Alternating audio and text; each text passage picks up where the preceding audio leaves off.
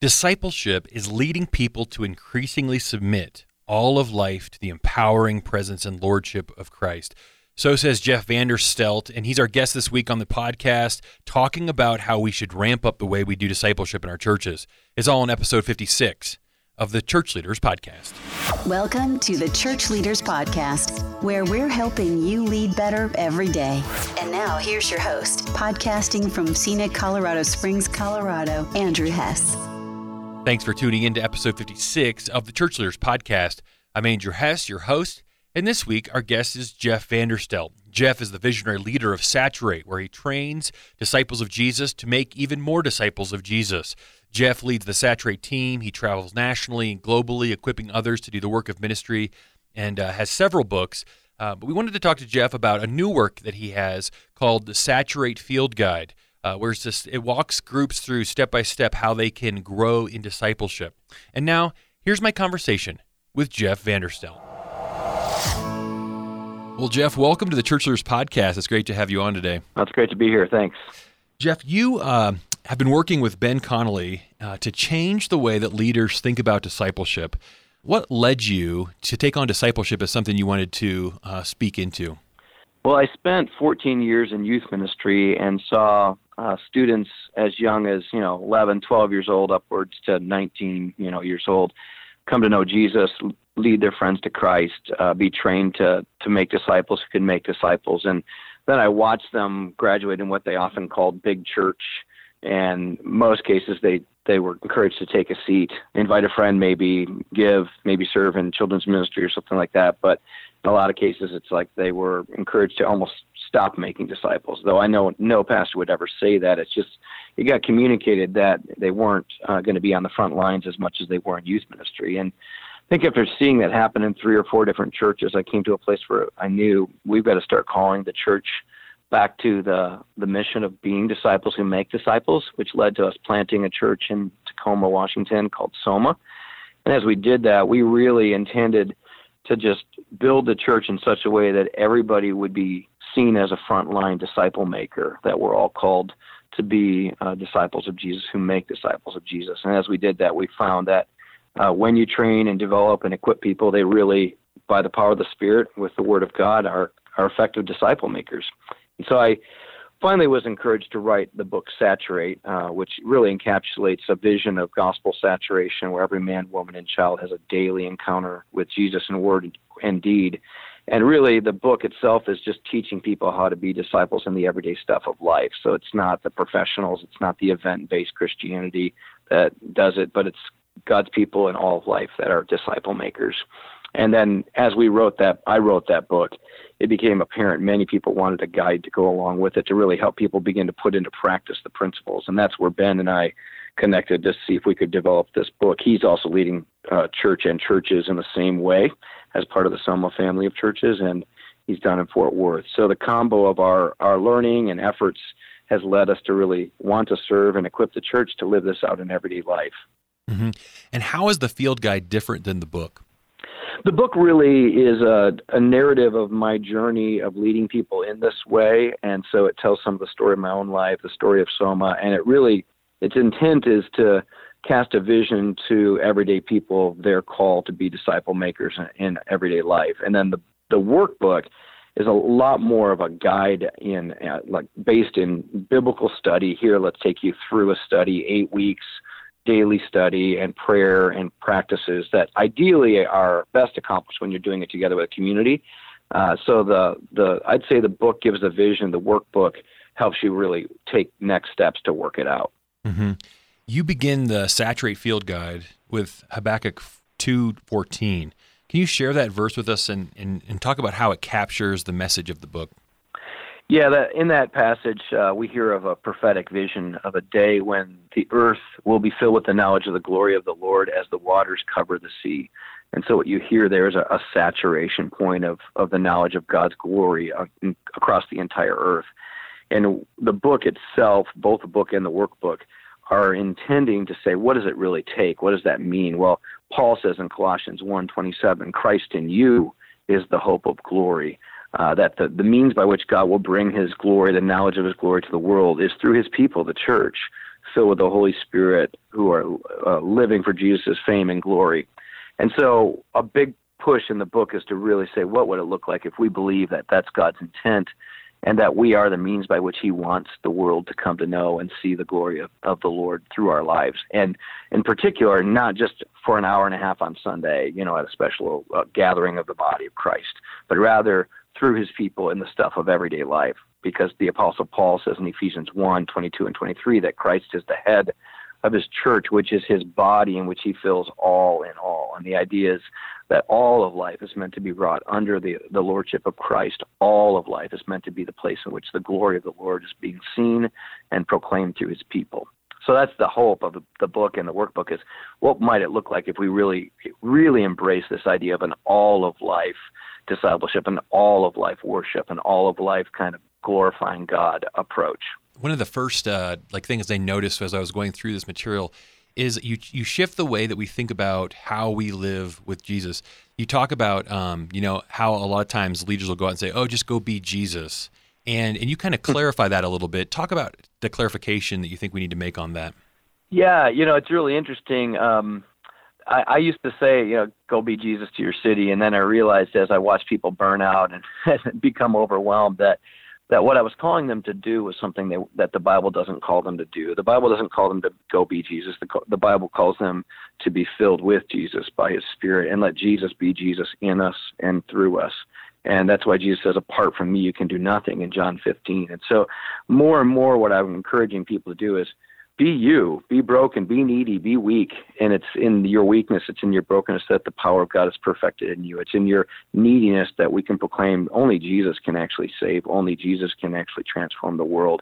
And so, Jesus, fill me with yourself by your Spirit. Work through me. I want to walk in dependency and humility and absolute trust in you to work in my heart, to work through my life and the more that we're walking in submission to Him and the more that we're walking full of Him, the more the world sees Him and not us. And so, therefore, we're not trying to replace Jesus. We're becoming temples of God. We're carriers of the very presence of Christ wherever we go. And that takes the weight off us. It takes the you know the dependency on us away and it puts us where we ought to be which is a, a dependency on jesus a fullness of his spirit uh, confidence that ultimately jesus will do the work not that we do it. He does it in us. He does it through us.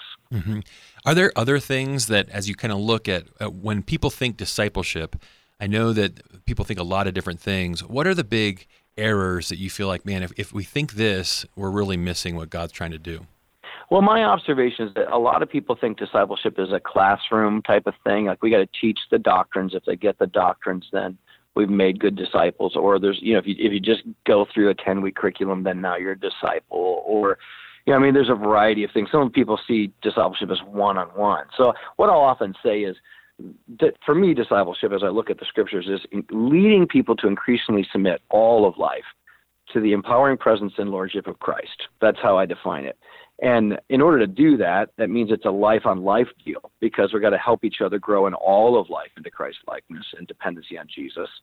Um, it's a life and community thing because if it's only one on one, then I become more like the person who's discipling me instead of like Jesus. And so I need to have a body discipling me, many different members pouring into me who, because the the body of Christ is that. It's many people, men, women, and variety of gifts. And then I've found that you, you really don't make disciples of Jesus if you stay in a classroom or only in one on one, because not only do you need life on life, life in community, but you need life on mission. You need to get out into the mission field and and realize, man, I can't do this without Jesus. The, That's the beauty of the commission is he calls us to make disciples and he knows that we can't do it apart from him. And so it leads us actually to dependency on Christ the very mission not only leads us to Jesus, it also reveals how much we need Jesus because it shows our brokenness, our weakness, our insecurities, and it's in that place that we get to cry out for Him even more. So I, I think you've got to think through discipleship as being life on life, where you're visible and known, life in community, where there's more than one person pouring into you, and life on mission, where you're actually working out the the very stuff of discipleship, so that you realize how badly you need Jesus. I really like that. And I think because a lot of times I, feel like most of us who've grown up in the church or around the church, discipleship meant oh, meeting with somebody one on one and we're getting together around coffee or food and just talking about life and, and it's it's that kind of one on one. Talk about how you know, if that's if that describes a leader that's listening to this right now, how should they shift into maybe more of a communal type of discipleship? What does that look like? Yeah, I'm glad you asked that because I think a lot of people assume, man, if I just meet one on one once a week, that's an amazing thing, and that that's not bad. But here's what happens: I have no idea how they love their wife or their husband. I have no idea how they parent their children. I have no idea what their relationship with their neighbors are like. I mean, I really don't know much. They can give me an incredibly impressive narrative of what their last week was, and I don't have a clue if that's even accurate. Uh, in fact, a lot of times we are so blind to our own weakness that someone else needs to be close enough to point out what they see. And so, self confessing about what I did last week is oftentimes very limited.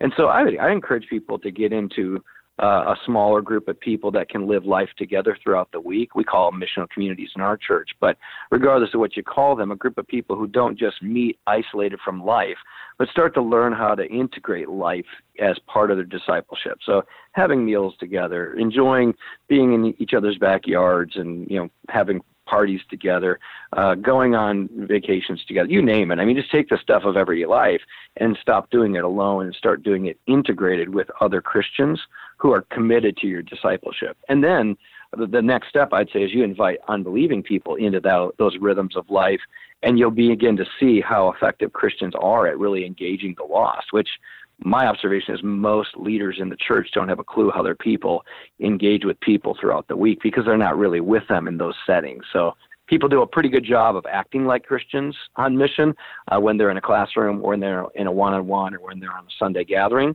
But that's probably not the best place to disciple them because you want to see them in the, in their milieu, in their natural setting, and see how they respond to others. And that will tell you probably more truly what they're like, what they believe, where they need to grow in Christ likeness. And I love that. Talk about the groups themselves, like practically, what are the sizes that work for these groups, and how do you deal with like groups maybe growing too big?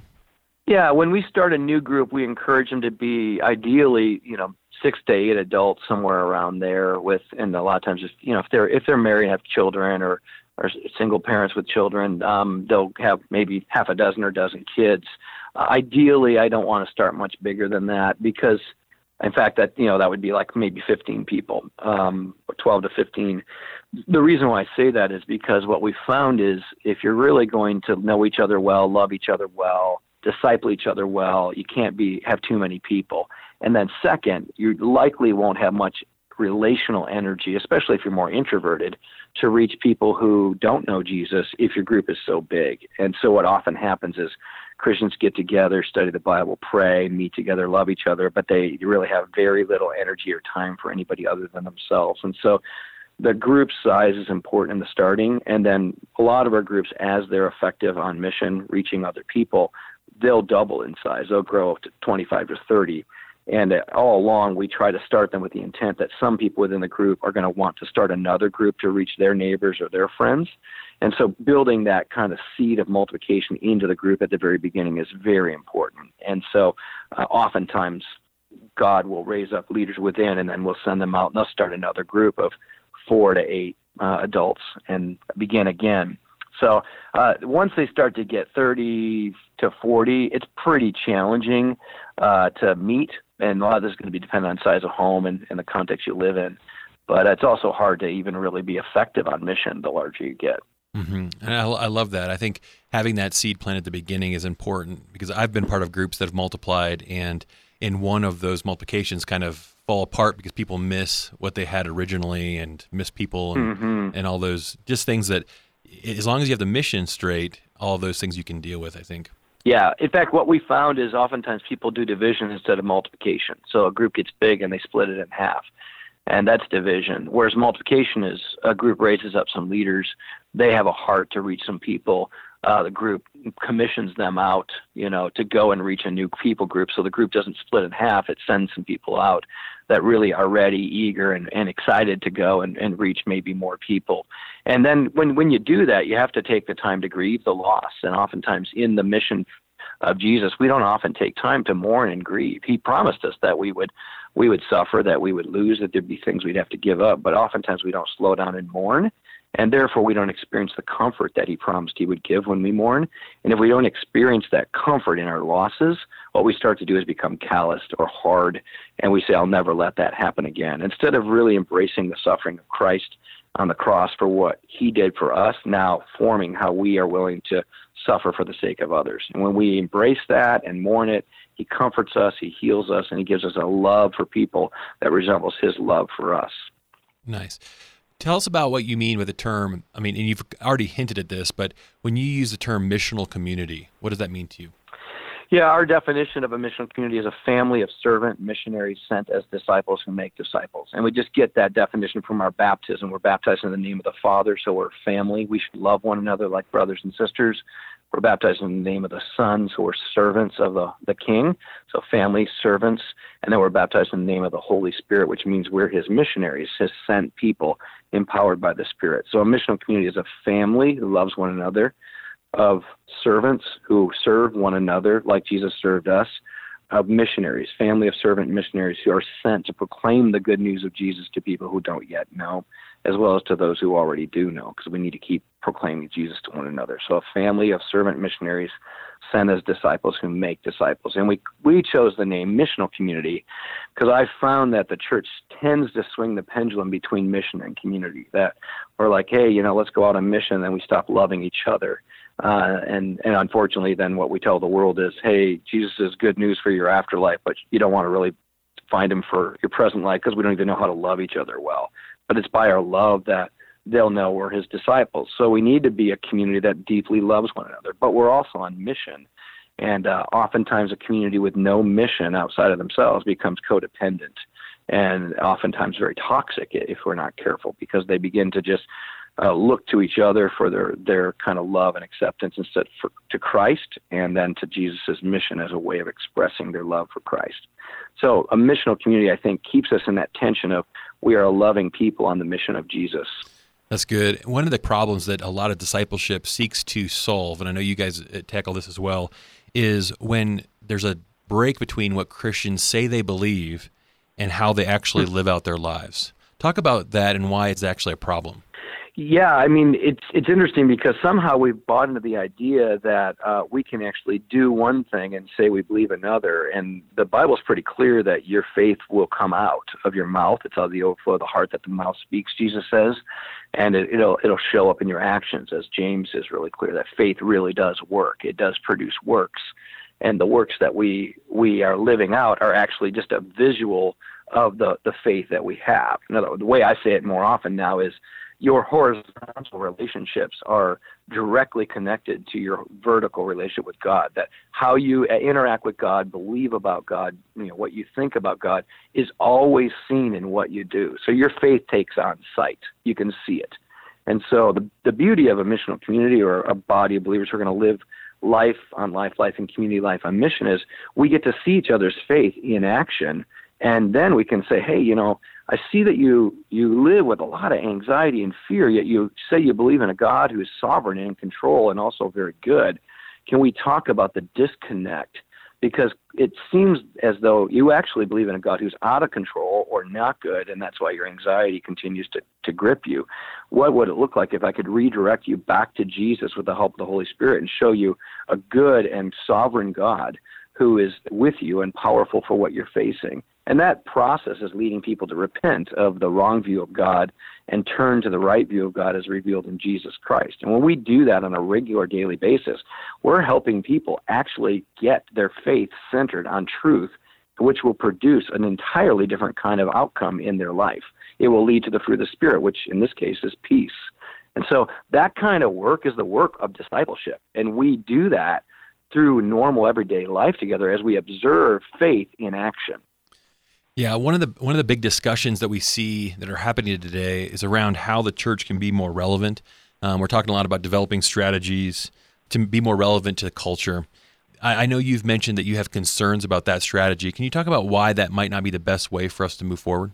Well, I think the fundamental problem with that is that when you start with the, the world and the culture directing what you do, then you, if you're not careful, you end up exchanging the truth of God for a lie. You, you end up worshiping the creation instead of the creator because that becomes the central driving piece of what you do instead of saying, let's let our theology, which is our belief about God, expressed through our Christology, meaning how it's revealed in Jesus Christ, which also changes our ideology, the way we view ourselves. Let's let that drive what we do. And then relevance, I think, needs to be redefined. I think relevance is just relationship. Let's once we're in relationship with God rightly, and then we're loving relationships with unbelievers or believers.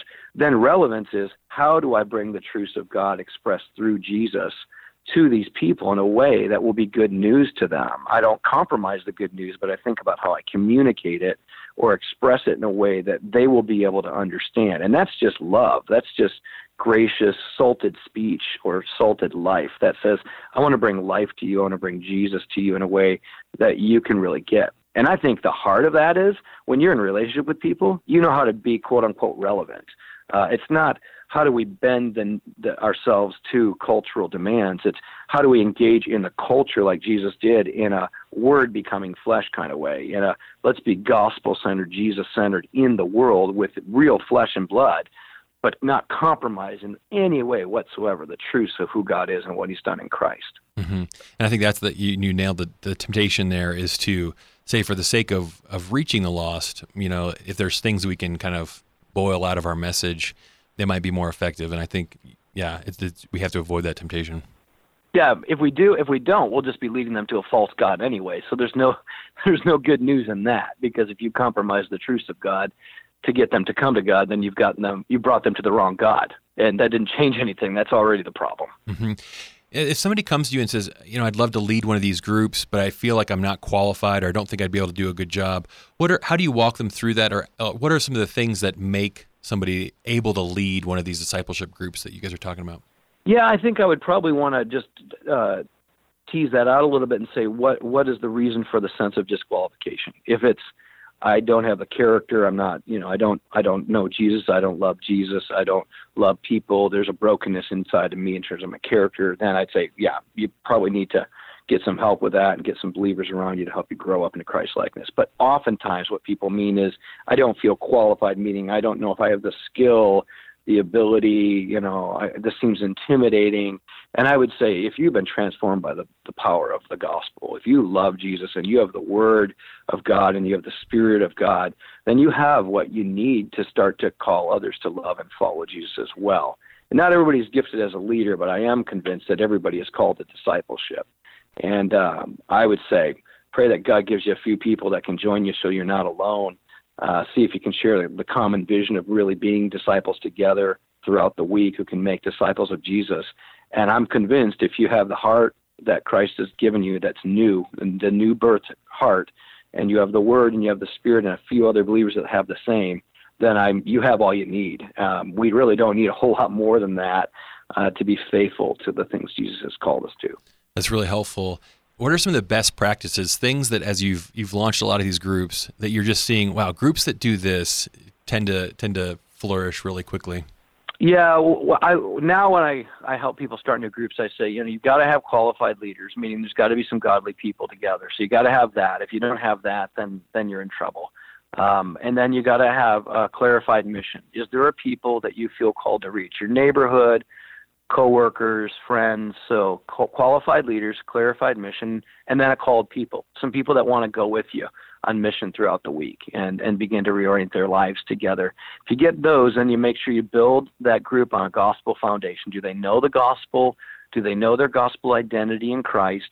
And they, do they know how to live lives that demand a gospel explanation? In other words, they know enough about Jesus to know what it would look like to show what Jesus is like by the way they live. And then lastly, um, I encourage them to start reorient their lives around normal everyday rhythms like eating, resting, playing, recreating, working. Do all those rhythms, but do them much more intentional. Realize that those are the places where Jesus wants to work.